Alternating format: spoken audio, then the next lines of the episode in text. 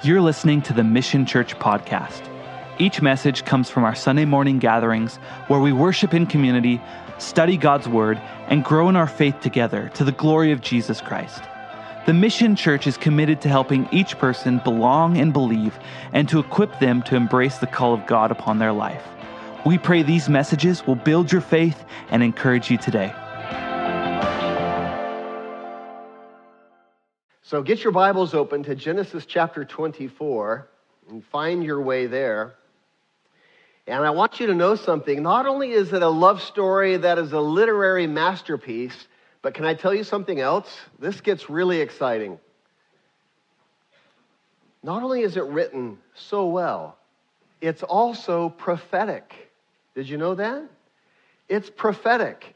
It's a story about Jesus pursuing you. And uh, quite remarkable to consider. Uh, if you don't know anything that I'm telling you about, sometimes Cliff Notes help. Do you ever read the Cliff Notes before you read the book? Uh, sometimes it helps. I want to give you the Cliff Notes just real quick. Uh, Abraham is our hero of the story, right? We've been studying for, for months now on this life of Abraham. Well, the life of Abraham is coming to a close. Last week we saw the death of Sarah, right? His wife passed. And Abraham is now old. Uh, they couldn't conceive, they couldn't have a child. And miraculously, when Abram was 100 years old, supernatural birth, Isaac is born. And uh, now it is time for uh, Isaac to get married. Isaac is 40 years old, we're going to learn, right? And his father, Abram, sends out this servant to go find a bride for Isaac. And he finds this beautiful woman, and they fall in love, and they uh, live happily ever after. That's the story in a nutshell. Uh, now, we'll look at it in detail, and we've got a lot of ground to cover. But let me give you a little sliver into the prophecy of it, how it's prophetic. Father Abraham is a picture of God or a type of God in the story. Isaac, this son of supernatural birth, who just came from Mount Moriah and was victorious over death, if you will, that's a picture of who? Jesus. The servant is a picture of this unnamed servant. It's uh, the, the head servant in Abraham's company. Uh, Abraham is very wealthy, he's got tons of employees. That servant is a picture of the Holy Spirit. And he sends them on this journey to uh, find a bride. What's interesting is it happens after Sarah's death. Sarah is a picture of Israel. And after Israel, after Sarah dies, the servant goes and gets a Gentile bride for the son. So, an amazing story that we're going to be looking at. Uh, furthermore, in Genesis 23, we, we saw last week, Sarah was 127 years old when she passed, right? And she had Isaac at 90. So I know it's early, you guys are first service, but you know, we got an extra hour sleep, so let's do this. If she died at 127 and she had him when she was 90, how old is Isaac then? 37 when she passes. Uh, that means that Isaac was maybe this is probably three or four years. Isaac was about 33 years old when he went to Mount Moriah. Wow, what does that sound like? Sounds like Jesus. So here we see some amazing prophecy in all of this. And he goes to Mount Moriah, and God saves him. Uh, you'll remember it was all a, a prophecy, it was all re- revealing what the, the, story of, of Jesus, right? And, and uh, Abraham, he goes up to the mountain with faith, and he says, uh, Isaac says, Dad, Father, I see the wood, I see the implements for the offering, but where is the burnt offering? And Abraham speaks prophetically and says, God will provide himself a lamb. And uh, uh, Isaac uh, comes down from the mountain alive. And, and uh, so, just this amazing story, and now the story of Isaac after he comes down from the mountain alive getting a bride. That bride is who? That's you, the church. So this story is about God's redeeming love for you. And the title of the message this morning is A Bride for a King. A Bride for a King. And again, let me hear you, church. Who's that bride? That's you. That's you. So, this is a story about your redemption, about uh, God's romance of you, uh, all prophetically, very laid out. Let's pray as we open God's Word. Lord, we come before you and we thank you so much for your grace and your mercy, your gifts that you bestow on us every single day. Lord, the vast majority of them we don't even thank you for, we're not even aware of. But it is by your hand and by your good favor that we move and breathe and have our being. So, Lord, thank you for your goodness towards us. Thank you for your love for your church, your romantic, pursuing love. Lord, may it touch our hearts today. By your Spirit, may you give us the ability to see your heart. We ask it in Jesus' name. And everyone said, Amen. Amen. All right, we've got some ground to cover. So are you ready to are you ready to study the Bible? We've got some ground to cover. Let's look. Genesis uh, 24. Are you there? Now, Abraham was old. That's probably an understatement. Uh, well advanced in age. And the Lord had blessed Abraham in all things.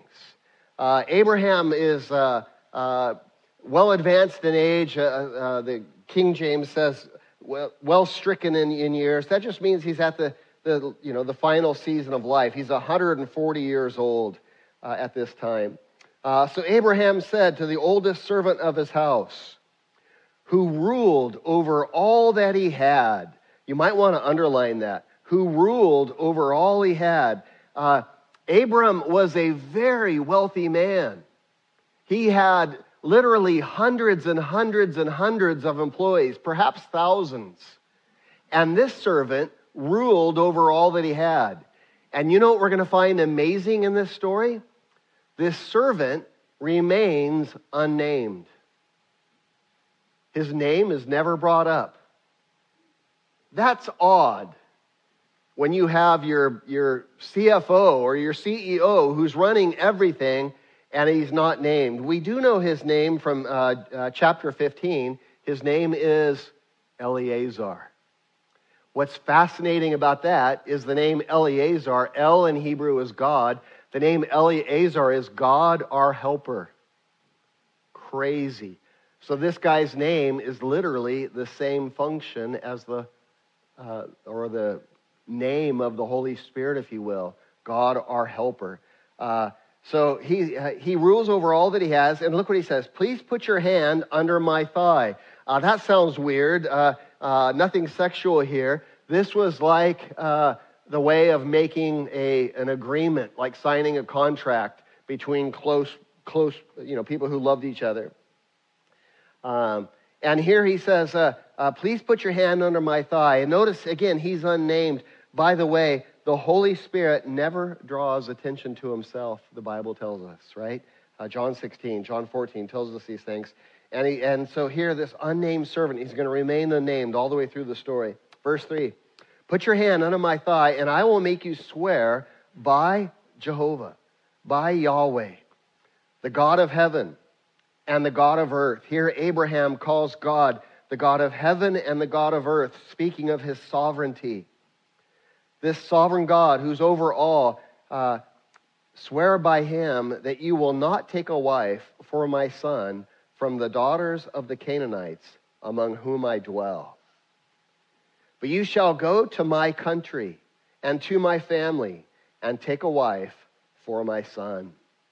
Uh, we read this and we go, wow, it's, that's hard to grasp the full value. This was a 520 mile journey. Uh, quite a long journey for this servant to go on. Uh, there were no cars uh, 520 miles, think how long it would take. That's a 40 day journey. And he says, Go and, and, and uh, take a wife for my son. Very difficult assignment, right? Okay, let me get this straight. You want me to go 520 miles to a land I've never been and find a woman and bring her to your son. Uh, that's a tough assignment. How many of you would say, That's a tough assignment, right? That's a tough assignment. Uh, look at verse 5. And the servant said to him, Hey, tough assignment. Perhaps the woman will not be willing to follow me to this land. Must I take your son back to the land from which you came? And Abraham said to him, Beware that you do not take my son back there. Abraham did not want his son going back to, the, to Haran, back to uh, the Ur of the Chaldees, back to any of the places of his past. Why? Why? Because he wanted him to stay in the promised land. He believed that God was going to give him the land. Do not take my son out of this promised land. Uh, look at this. Verse 7 The Lord, the God of heaven, who took me from my father's house and from the land of my family, who spoke to me and swore to me, to your descendants, I will give this land. He will send his angel before you and you shall take a wife for my son from there. Wow. What did Abram just do? What did he just say? He said, Hey, listen, I want you to know God is faithful.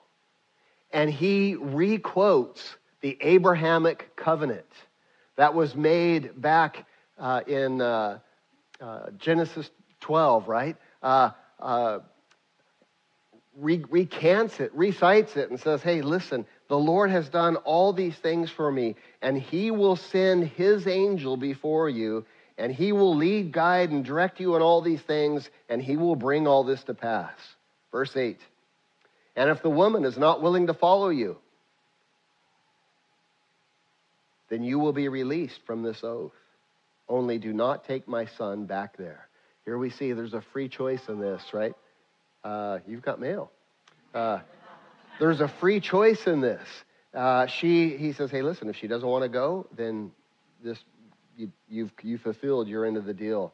Uh, he tells Eliezer. And Eliezer is a picture of what? Ah, go and woo this girl. But if she doesn't want to come, you've done your mission. You've done your part. Pay attention. If you're not a believer, pay attention. So the servant put his hand under the thigh of Abraham, his master, and he swore concerning this thing. He makes this, this covenant with him. Uh, notice, uh, I want you to see something. Notice this man that Abraham is right now. Notice the incredible depth of his faith. Uh, I, I find it just awesome to consider. Abram's 140 years old right now. And we look at how, when he started in this whole thing, how he would stumble and bumble in unbelief. And look who he is now. And I just have to marvel look at the man that God built. Abraham's faith had grown deep. He is a rock. He is a pillar. He is hanging on to God's word. He's saying, Listen, this is the covenant God made with me. And even though he owns no land whatsoever, he says, I believe that God is going to give us this land. And even though I haven't seen it yet, I've seen God be faithful in a myriad of things do not take my son back there. Just go and do this. I know the Lord will lead you. I know the angel of the Lord will go before you. I know he will lead, guide, and direct you into all truth. I know that he will be with you. I know that he will bring his will to a completion. And I just want to encourage you, wobbly need Christian, look at what God builds over time. Look at the man that God builds. And by man, I mean human. Look at the man. Look at the woman that God builds. Abraham is a pillar, and his faith had grown deep. How? Because God had built him. He who began a good work in you will be faithful to complete it, all the way up until the day of Christ Jesus. And he will present you to himself as a strong believer a man, a woman of character and substance if you abide in him. And we see this with Abraham, just amazing. Uh, and even though he owns no land, man, he believes this promised land is going to be his. Notice what he says Hey, do not take my son back there. Even if she says no, do not keep my son in this land. Why did he say that? Because he believed this land was going to be theirs. and he doesn't own any of it. The only land that he owns after 140 years of age is the, is the grave that he bought for his wife. God has given him no land whatsoever. He's still living in tents. And he stands rock solid in faith. Notice the man that God builds. Don't you want to be that man? Don't you want to be that woman? Oh, I just love it, man. I love that. Uh, and uh, uh, God is doing it in our lives. Uh, how has Abraham's faith become so strong? How did he get here? What happened? I mean, how did he become like this? Well, he's seen God's faithfulness, what? Again and again and again. Leave your family, and he doesn't obey all the way, and yet God is faithful to him and blesses him and blesses him and there's a famine, and he goes into Egypt and he lies. And what does God do? Blesses him and blesses him and blesses him. And even in his failures, he's seen God's faithfulness. And even in his uh, steps of faith, when he went out with, with trepidation and said, Oh, Lord, man, I hope you're with me in this. Think about when he takes 318 of his own soldiers and goes out and fights against the four kings of uh, that were had, had, gone again and captured Lot in Sodom and Gomorrah. Do you remember all that? Uh, and he and he saw God be faithful. Think about how hard it was for him to wait on God to bring this son, this promised son.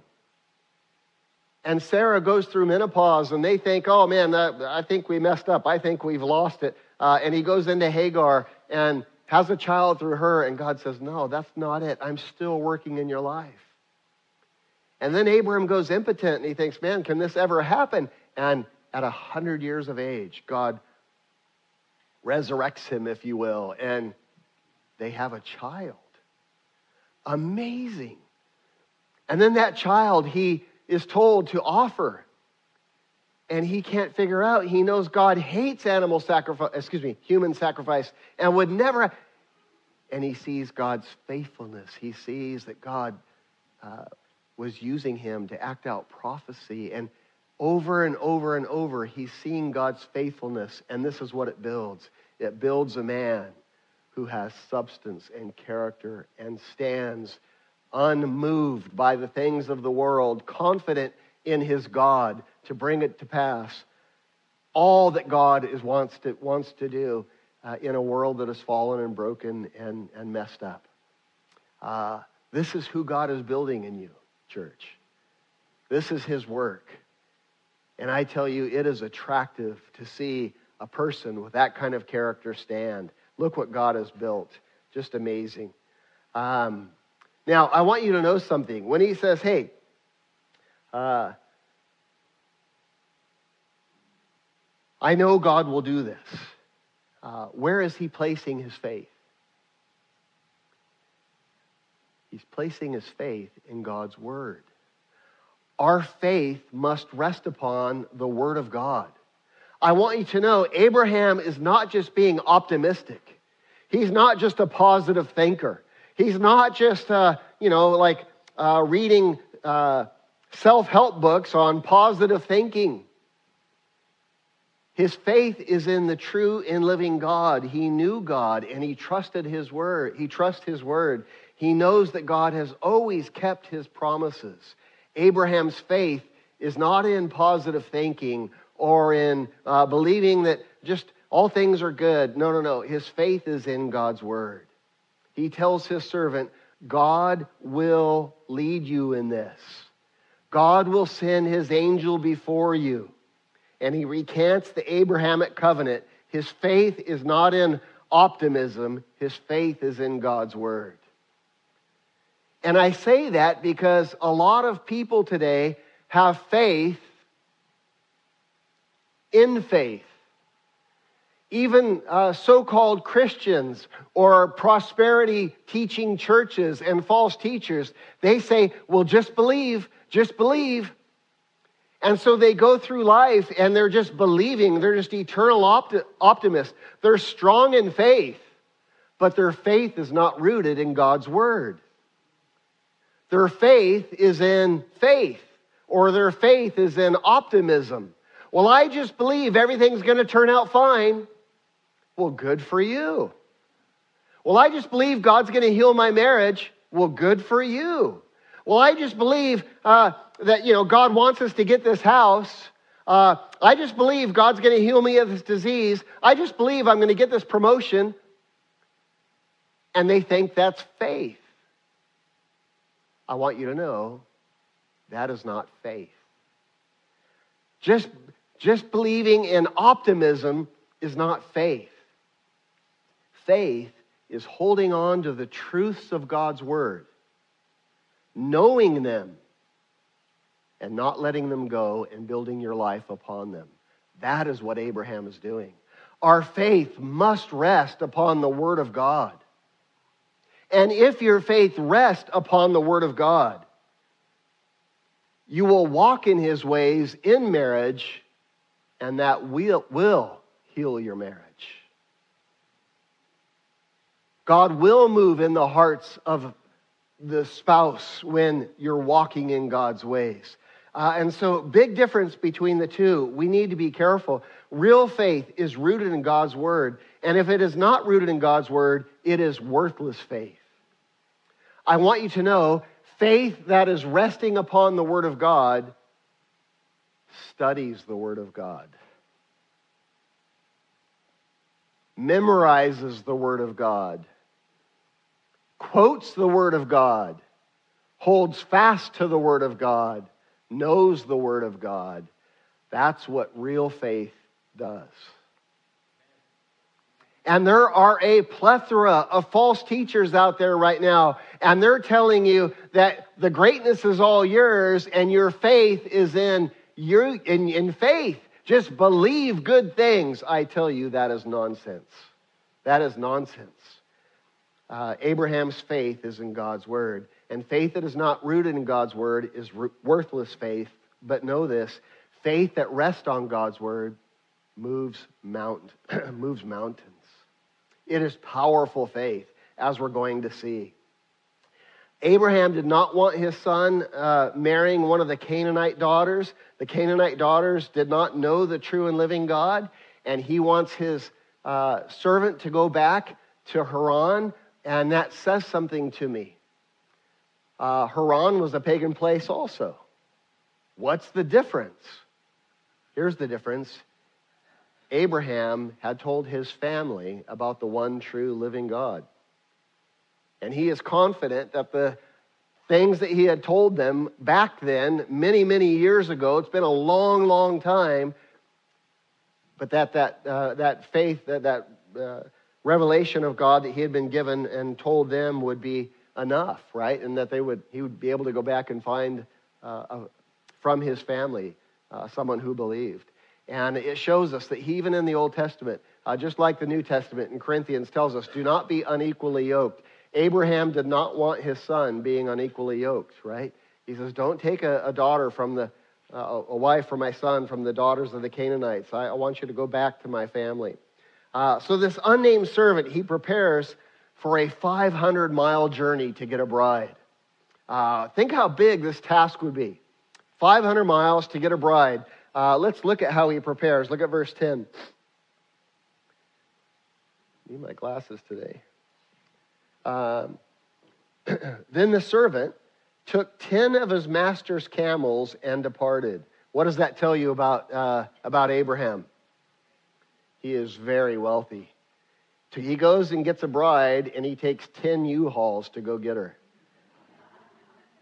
Uh, very wealthy man. And look at this, underline these words. For all his master's goods were what? In his hand. He was he oversaw everything. And he arose, he arose and went to Mesopotamia to the city of Nahor. Verse 11. Uh, th- this is a travesty here. Between verse 10 and 11, you can write a little note right there. That's about a 40 day journey. 40 days on what? On camels. You ever rode a camel? I have ridden a camel uh, in Israel, and uh, I tell you what, it's a, it's a trip. Uh, I can't imagine 40 days on one of those beasts. Uh, you know how wide you have to spread your legs to ride a camel? You're like this, man. And they get up, and you're like, whoa! I mean, it's like wild when they get up, and then when they walk, it's, you know, anyway, four, verse 11 40 days later, he made his camels kneel down outside the city by a well of water at evening time, the time when the women would go out to draw the water. Remember, no plumbing, right? And every morning and every evening, it was the lady's job. I don't know why, I don't make the rules. It was the lady's job to go to the well and get water. And water's heavy. How, mu- how much does water weigh? Eight pounds a gallon, right?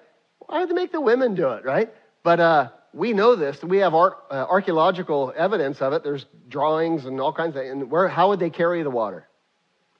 On their heads. Yeah, they'd put the little pad right there. And, and in uh, many third world countries, still to this day, this is happening.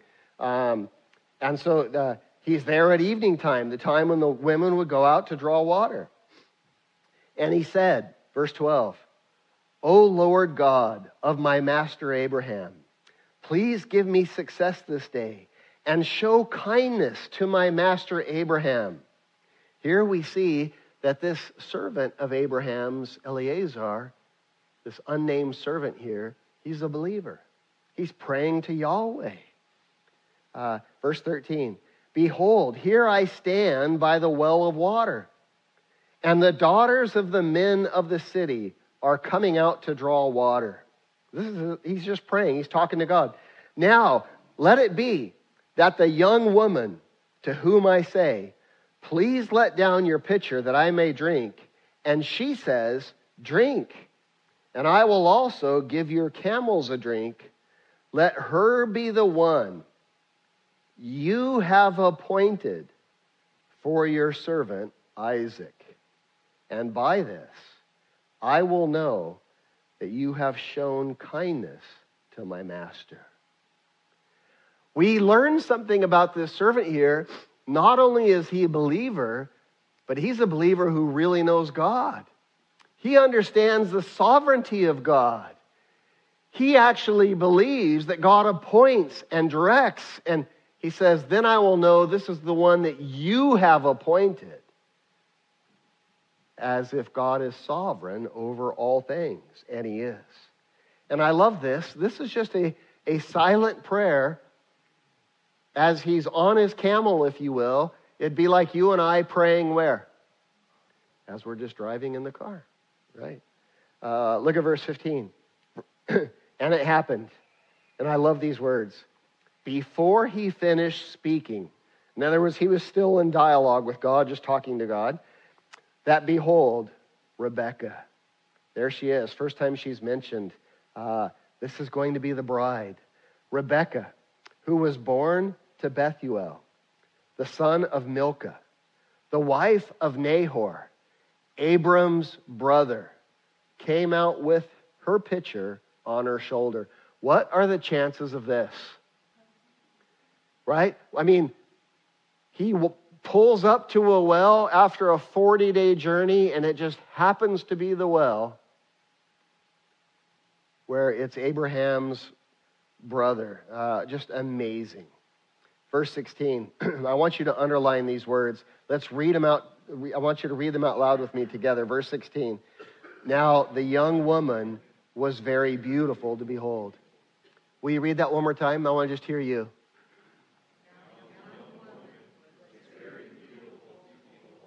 Wow. Uh, she would have to be, right? Or it wouldn't be a good story. Uh, if it came out and said, now the young woman was butt ugly, but she had a good heart. Uh, that, that one, you know. But can I share something with you? There's way more to it than that. I told you this story is what? A love story that is what? Yes, it's romantic, but it's also prophetic. And I want you to know something. This is how God sees you. Wow. The woman was very beautiful to behold, a virgin. No man had known her. Uh, she was virtuous. She was moral. She was principled. And she went down to the well and filled her pitcher and came up. And the servant ran down to meet her. He gets off his camel and he runs down to meet her. And he says, Please, let me drink a little water from your pitcher. So she said, Drink, my lord. Then she quickly let down her pitcher from her head to her hand and gave him a drink. What do we learn about her? Not only is she virtuous and moral and principled, she's also generous and kind. Verse 19. And when she had finished giving him a drink, she said, I will draw water for your camels also until they have finished drinking. And what do you think he did? Just mouth probably hit the ground. You've got to be kidding me. Now, a camel is a big animal. Uh, have you ever seen a camel drink? They're phenomenal. I love nature. I think you know that about me. I'm a nature geek. Uh, if you look at a camel, you'll notice they've got that big long mouth, I mean, snout, right? And I'll go this way so you can see. And their lips are down here, and they're an unusual animal, and that their nose is way up here with their, like a dog couldn't do this. A dog puts his face in the bowl, and his nose is underwater, right? Not a camel. A camel puts his face underwater, and his lips go in the water, and he can still breathe while his mouth is in the water. Do you know why? Because they drink 30 gallons at one sitting. You got to breathe while you're drinking 30 gallons, right? God's masterful design. Uh, they can go weeks without water. Uh, just amazing design. And uh, she says, I will get water for your camels. Now let's think this through. How many camels are there? Ten. You've been following along. Way to go. Ten camels 30 gallons each. How much water is that? 300 gallons, eight gallons, eight, eight pounds per gallon. We're talking what? 240, no, 2,400 pounds of water. And she says, I'll do that. What a girl. I'd marry this woman for crying out loud. I did. Her name is Lisa. Uh,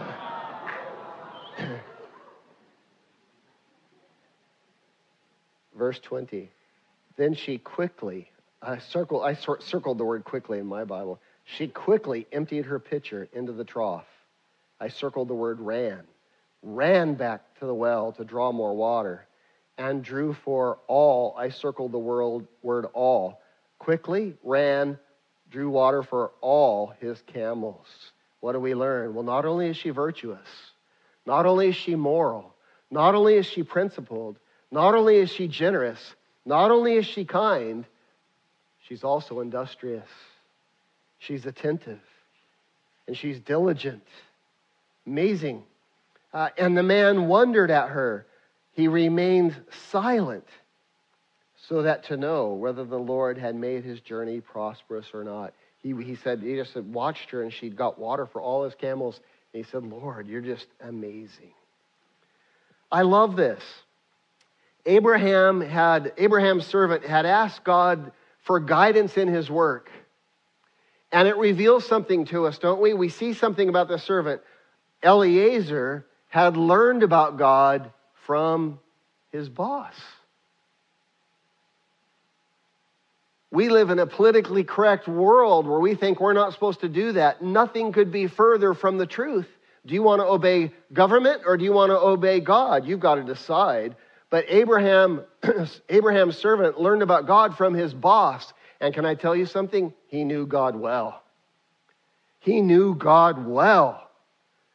We see that he trusts God's sovereignty. He knows that God is a sovereign God. Even picking out a specific woman, he prays. He knows God's word. Uh, he had learned all these things from his boss. And I would just uh, ask us, church, how are we doing in that? What have your friends learned about God from you? What have your coworkers, your peers, uh, or your employees, if you're an owner, uh, what have they learned about God from you? What has your family learned about God from watching you? There's two ways to learn. There's things that are taught, and there's things that are what? Caught. Taught and caught. Eliezer had an amazing walk with God.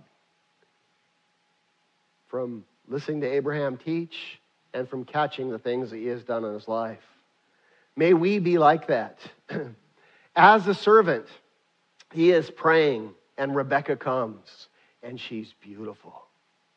She's virtuous. She's generous. She's hardworking, and she's kind. And I just want you to know something. This made her stand out. And it will do the same for you. Kindness and generosity shine brightly to all people. It would be good for us just to have a reminder this morning. Smile a little bit. Right? I have to tell myself that because I've got this uh, angry eyebrow face. I just, uh, I wasn't blessed with one of those happy faces. Uh, my son Nathan just has a happy face, right? He just walks in everywhere. He's like, eh, you know. Uh, smile. Uh, here we see that kindness and generosity, uh, these attributes this woman have, they just shine brightly to all. Her humility, her selflessness, it caused her to stand out as special. And uh, the same is true for us. Jesus said this By your love for one another, all men will know what? That you're my disciples. This is a picture of Jesus' church. And she comes out and she's kind and she's generous and she's loving and she's virtuous and she has all these attributes that are amazing. This is a picture of Jesus' church, his bride. And Jesus says, by your love for one another, the kindness and generosity and the way you give, and all men will know that you are my disciples. I love that. What if Rebecca was stingy? What if Rebecca said, Hey, can I have a drink? He said, Sorry, no, this is, this is, this is our water. What would have happened? And I want you to know when we are selfless, when we are generous, when we go the extra mile for people, I want you to know something. Doors will open for you. Doors will open for you. This is just how life works. Uh, doors will open for you when you give. Uh, Jesus said, Give, and it will what? Be given back to you. But he didn't just leave it there. Where did he say? Give, and it will be given back to you, pressed down, packed in, and overflowing. We don't really get that picture because we don't do trade that way anymore. But it used to be uh, imagine you're, imagine you're, you're measuring uh, I don't know, some, something in the kitchen and you have a cup. Well, you can get a scoop and it's full of air, packed down, pressed down, you put more in, and you put more in, and overflowing. That's what Jesus is saying. Uh, and this is just, uh, this is just life. This is the way it works. Uh, be selfless, man. Quit living for self all the time and serve others, and, and doors will open. Jesus said this the meek Blessed are the meek in the, in the Beatitudes, Sermon on the Mount. Blessed are the meek for what? They shall inherit the earth. What is Jesus saying? Be generous, be kind, serve others, and you're gonna you're gonna inherit a lot. Uh, uh, let's go on. We got some ground to cover and see if we can. My hope was to get through this chapter. I better speed up. Verse 22. So it was when the camels had Look at this. Finished drinking. Dang, that's a lot of water. That the man took a golden nose ring weighing half a shekel and two bracelets for her wrists weighing 10 shekels of gold. He starts unpacking the camels and just lavishing her with gifts. And said, Whose daughter are you? Tell me. Please, is there room in the house, in your father's house, for us to lodge? Uh, and she's just a young woman, right? Uh, uh, we don't know for sure how old, but just a, a young woman. Verse 24. So she said to him, I am the daughter of Bethuel, Milcah's son, whom she bore to Nahor. Moreover, she said to him, We have both straw and feed enough and room to lodge. So, what do we learn about Rebecca here? She comes from a little bit of a wealthy family, right? Which is impressive because when you come from a wealthy family, you tend to raise privileged children. Jason said spoiled. I did it. That was Jason. I said privileged. Uh, who get a BMW on their 16th birthday and would roll their eyes at you if you asked them to do a chore. Not this woman. Uh, impressive, right? Uh, what verse do we leave off on? What is it? All right, thank you. Uh, verse 26 Then the man bowed down his head and worshiped the Lord. Uh, he just right there, silently in his heart, God, you're so good. God, you're so good. Unbelievable. Verse 27 And he said, Blessed be Yahweh, Jehovah, God of my master Abraham, who has not forsaken his mercy and his truth toward my master. Uh, I love those words. God will never forsake his mercy on you. God will never forsake his truth on you. God will always do all that he promised. And look what he says As for me, being on the way, underline those words for me, super important. Say this, these words with me. As for me, what does being on the way mean? Being on the way?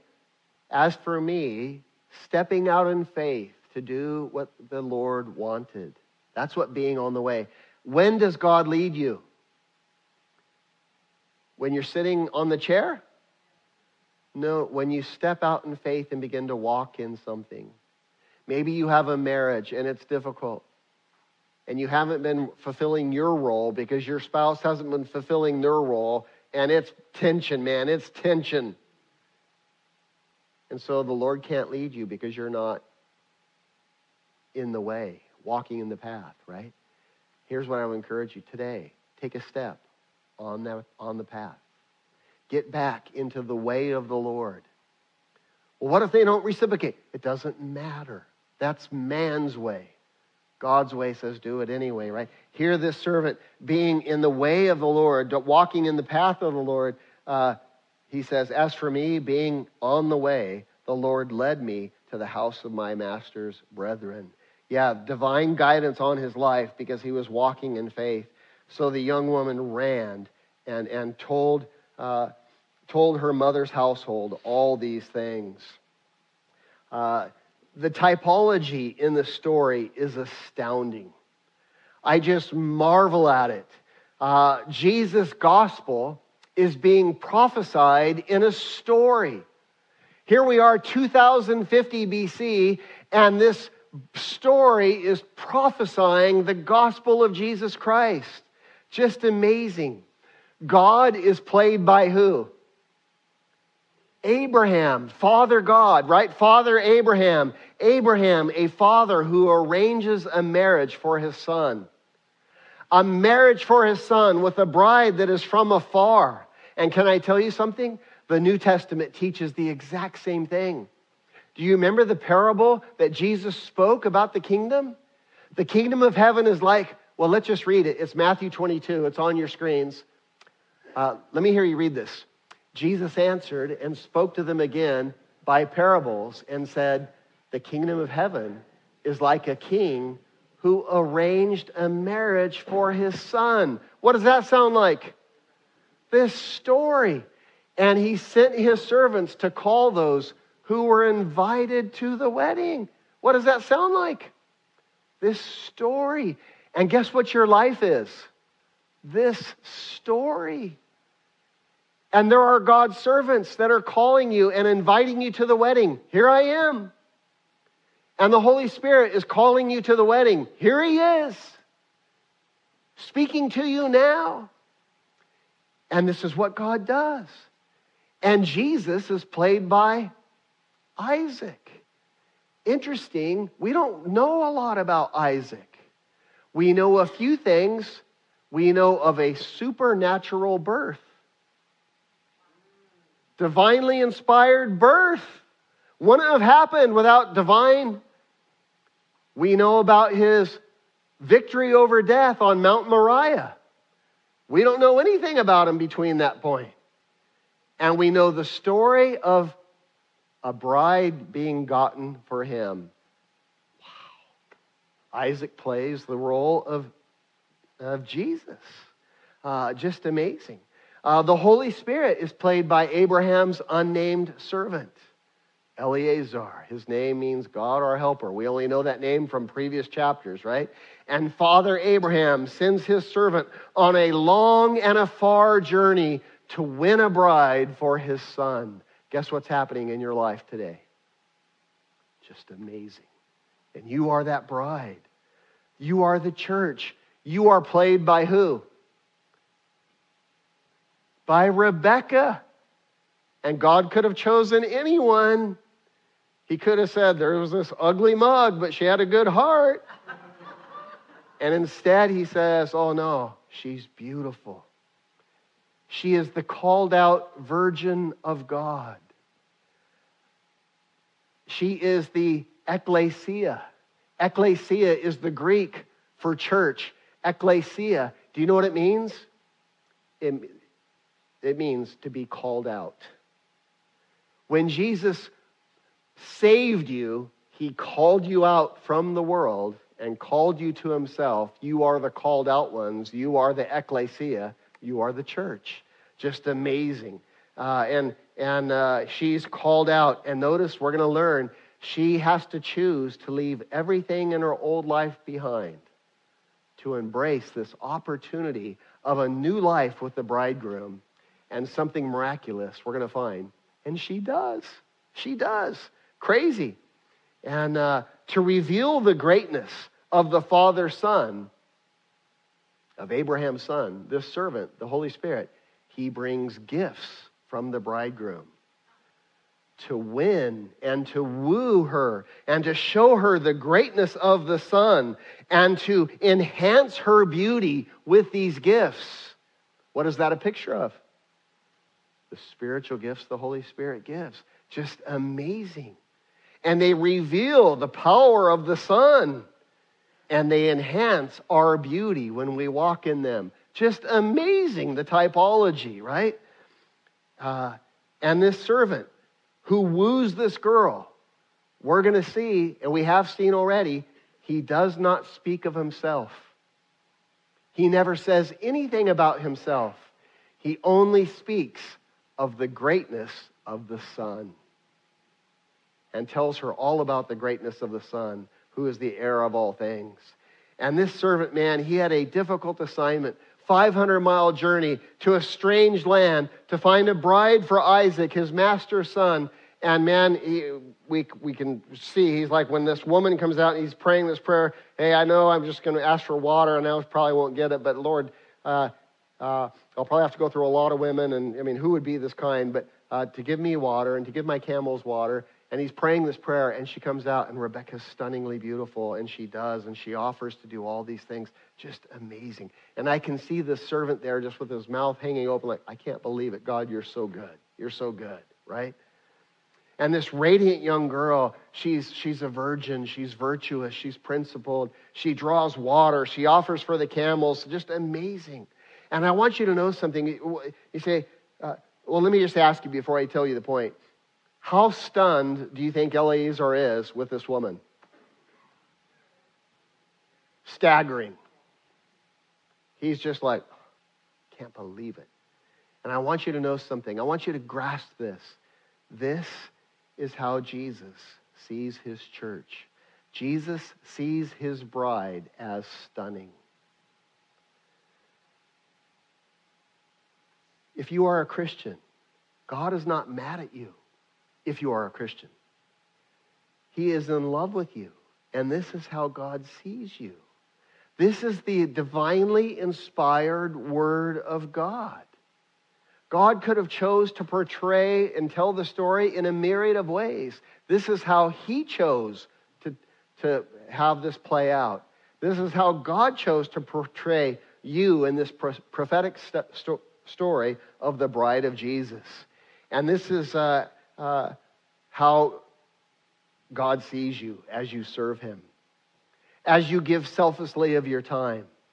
As you give your heart to Jesus, as you worship Him, as you uh, go the extra mile because you're in love with Him, as you give of your finances and, and give of your mind, you are the bride of Jesus. And this is how He sees you because you are complete in Jesus.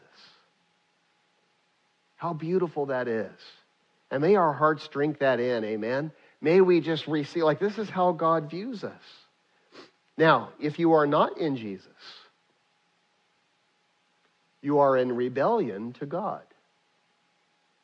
He is wooing you, and yet you are refusing him.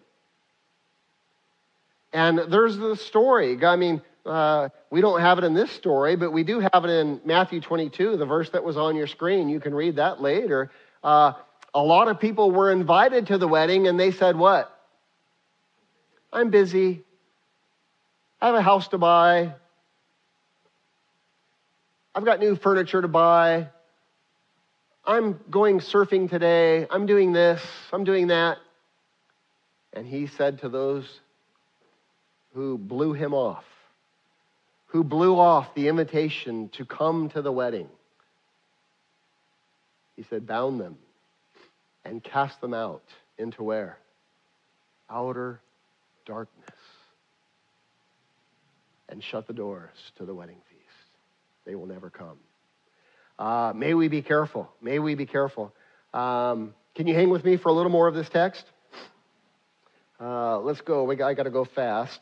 Uh, now, Rebecca had a brother whose name was Laban. Here we're introduced to Laban. We're going to learn about Laban. We know about Laban from Jacob and Esau. Laban's a wheeler dealer, man. He's a, uh, he loves money.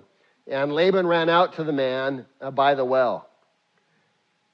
so it came to pass when he saw the nose ring and he saw the bracelets on his sister's wrist, and when he heard the words of his sister Rebecca saying, Yeah, he's got 10 camels, man. Uh, this is the man who spoke to me. He went uh, to the man and he and there he stood by the camels at the well, and he said, Come in, O blessed of the Lord. A uh, couple of things right there. What do we notice about, about Laban? Well, he loves money. He's like, he likes this servant. Why? Because he's got 10 camels and he's got gold. But notice this. What else do we notice about Laban? Come in blessed of who? Yahweh, capital L O R D. He knows who? From Abraham's previous faith being passed down. Just amazing. Uh, verse 30. Uh, oh no, where, where do we leave off? Uh, 30, uh, 31. And he said, Come in, O blessed of, of Yahweh. Why do you stand outside? For I have prepared the house, a place for the camels. Then the man came to the house, and he unloaded the camels, and he provided straw and feed for the camels, and water to wash his feet, and uh, for the men who were with him. And so we see uh, uh, Eliezer had a big company with him, right? Ten camels uh, for all the men that were. And food was set before him to eat. But he said, I will not eat until I have told about my errand. Let's look at that again. I will not eat until I have told about my errand. And he said, Speak on. I want to just pause here for a second. Here we see that the Holy Spirit is single minded. The Holy Spirit is focused. The Holy Spirit is single minded on bringing us to Jesus. And that is what the Holy Spirit wants to do. I will not eat. Uh, we're not going to talk about other things. I want to tell you what I'm here for. I'm here to get a bride for the Master's Son. And that's what the Holy Spirit will do. I want you to know there are false teachers in the church and they will tell you that the Holy Spirit is good for everything else but that. You can you just call on the Holy Spirit by the Holy Spirit. I'm gonna, and it's always about the Holy Spirit, right? And and use the Holy Spirit's power. And I'm gonna call the Holy Spirit's power to get a Learjet. And I'm gonna call the Holy Spirit's power to just. The Holy Spirit is single-minded. The Holy Spirit has one purpose. What does He want to do? Bring you to Jesus. That is His role, and He will be. He will do nothing else. That is what he, he will do. Uh, Single minded in what he wants. Verse 30, 34. Uh, Laban says, Speak on. Uh, I understand. Uh, speak on. He said, I am Abram's servant. The Lord has blessed my master greatly. He has become great. He has given him flocks and herds and silver and gold and male and female servants and camels and donkeys. He's like filthy rich and incredibly powerful. And he tells him, I'm sure, all of the stories about Isaac's supernatural birth, about what happened in Egypt, about what happened on Mount Moriah. And the Holy Spirit tells him all the things about the Master's Son. The Holy Spirit is single minded on bringing us to Jesus, right? Verse 36 and Sarah, my master's wife, bore a son, tells him about the supernatural birth. To my master when she was old, and to him he has given all that he has. Or, in other words, he is the heir of all things. Hebrews 11 tells us God at various times, and in various, God has spoken to us in times past in various ways and in various methods, but He has in these the last days spoken to us by His Son, who is the heir of all things.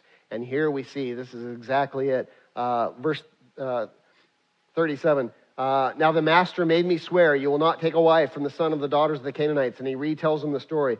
Uh, but you shall go to my father's house and take of my family a wife for my son. And I said to my master, Perhaps she won't follow me. But he said to me, The Lord, before whom I walk, he will send his angel with you and prosper you in the way, and you will take a wife from the son of my family and from my father's house. And he just tells them the whole story, right? And you'll be clear from this oath when you arrive among my family. If they will not give her to you, then you will.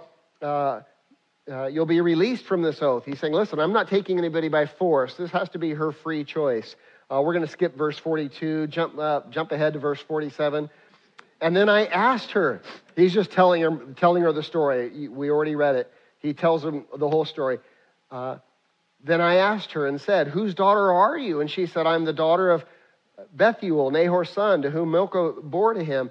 So I put a nose ring on her and, and bracelets on her wrist. And I bowed my head and I worshiped the Lord. And he tells him the story. Now, verse 49. Now, if you will deal kindly and truly with my master tell me, and if not, tell me, that I may that I may turn to the right hand or to the left. He says, Listen, I came here for a bride. You tell me, are you willing to give your daughter as a bride? If not, I'm leaving. Everything is based on if you will be the bride of the master's son. That's the only thing the Holy Spirit wants to know. Uh, let me hear you read what's on the screens one more time.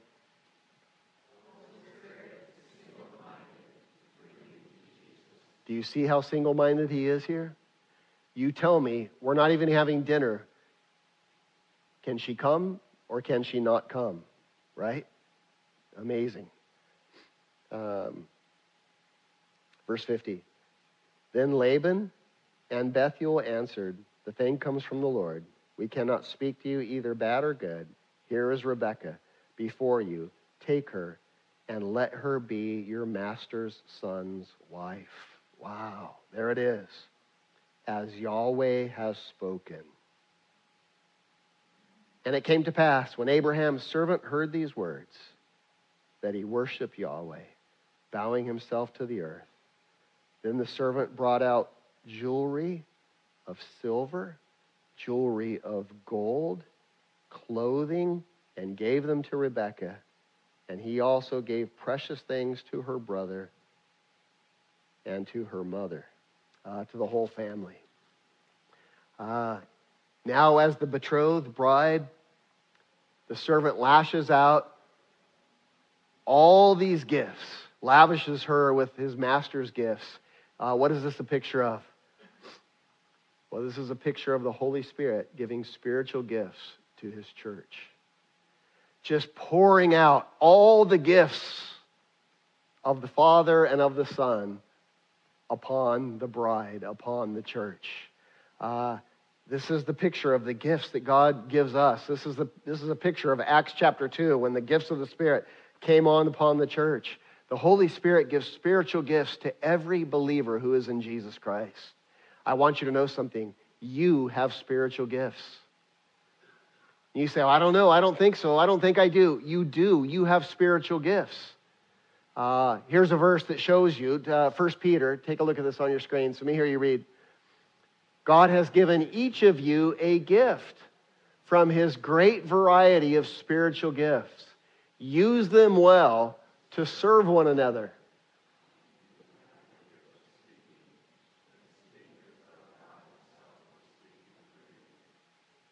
Let's go on the rest of the verse. Do you have the gift of helping others? Do it with all the strength and energy that God supplies. Then everything you do will bring glory to God through Jesus Christ. All glory and power to Him forever and ever and ever. Use your gifts and it will bring glory to Jesus. Go back to the previous slide. Notice what it says use them well to do what? Serve one another. That is the purpose of your spiritual gifts. Use them well. And if you say, well, how come I don't know what my spiritual gifts are?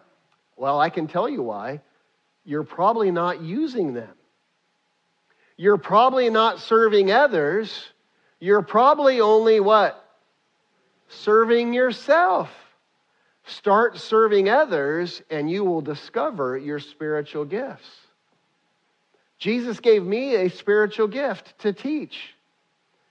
But if I was tanning on the beach, I probably wouldn't know I had that. If I was out golfing every day, I probably wouldn't know I had that. If I was just living for myself, I probably wouldn't know I have that. But instead, I study and I try hard to serve you, and as a result, that gift is manifest in my life. If you don't know what your spiritual gifts are, it's because you're serving yourself. Start serving others and it'll be a powerful uh, display. Uh, Paul told Timothy to stir up the spiritual gifts that were given to him. How do you stir them up? How do we stir up spiritual gifts? We simply start using them, we simply put them on. Rebecca had to put on the gold nose ring. She had to put on the bracelets, the necklaces, all the gold that she was given. And when she put them on, she, it enhanced her beauty. And uh, I want to close, leave you with this. I marvel, church, at how you all use your spiritual gifts. I marvel at how you use the beautiful gifts that Jesus has given you. You are serving, you are praying. Right now, there's a group. I was in there while you guys were singing. You are praying. They're, they're praying and they're praying for you. Uh, you're teaching. You're doing one on one discipleship. You're cleaning you're giving, you're ushering, you're doing meals for others. Uh, I'm amazed. We have a whenever we have a need, there's a meal train, and and it just you guys just meet the needs. It's astonishing. Every baby that's born, I mean, just amazing. You bless. Uh, so encouraging. And if I could be just frank, you blow my mind at how you use these gifts. And Jesus is glor- glorified. Uh, we're going to pick up here next week. Um, we'll finish the second part of this amazing story. And uh, what a prophetic story it is. Uh, may you see yourself, if you are in Jesus Christ, may you see yourself as God sees you. You are the bride of Christ. And if you've been living for self, hey, may you take off your dingy, ugly clothes. And may you put on the clothing and the jewelry that God has given you, the spiritual gifts and walk in them in the beauty, in the beauty, in the radiance of all that God has for you. And uh, may the Lord use your life as you do, your generosity and your kindness, to just touch other people's hearts with his love so that all will see the glory and the beauty of Christ. You may freely share this message with others as long as you don't charge for it. Support for these broadcasts comes from your generous donations that allow us to give away our materials for free. To participate with us, please visit our website at themissionchurch.net. God bless.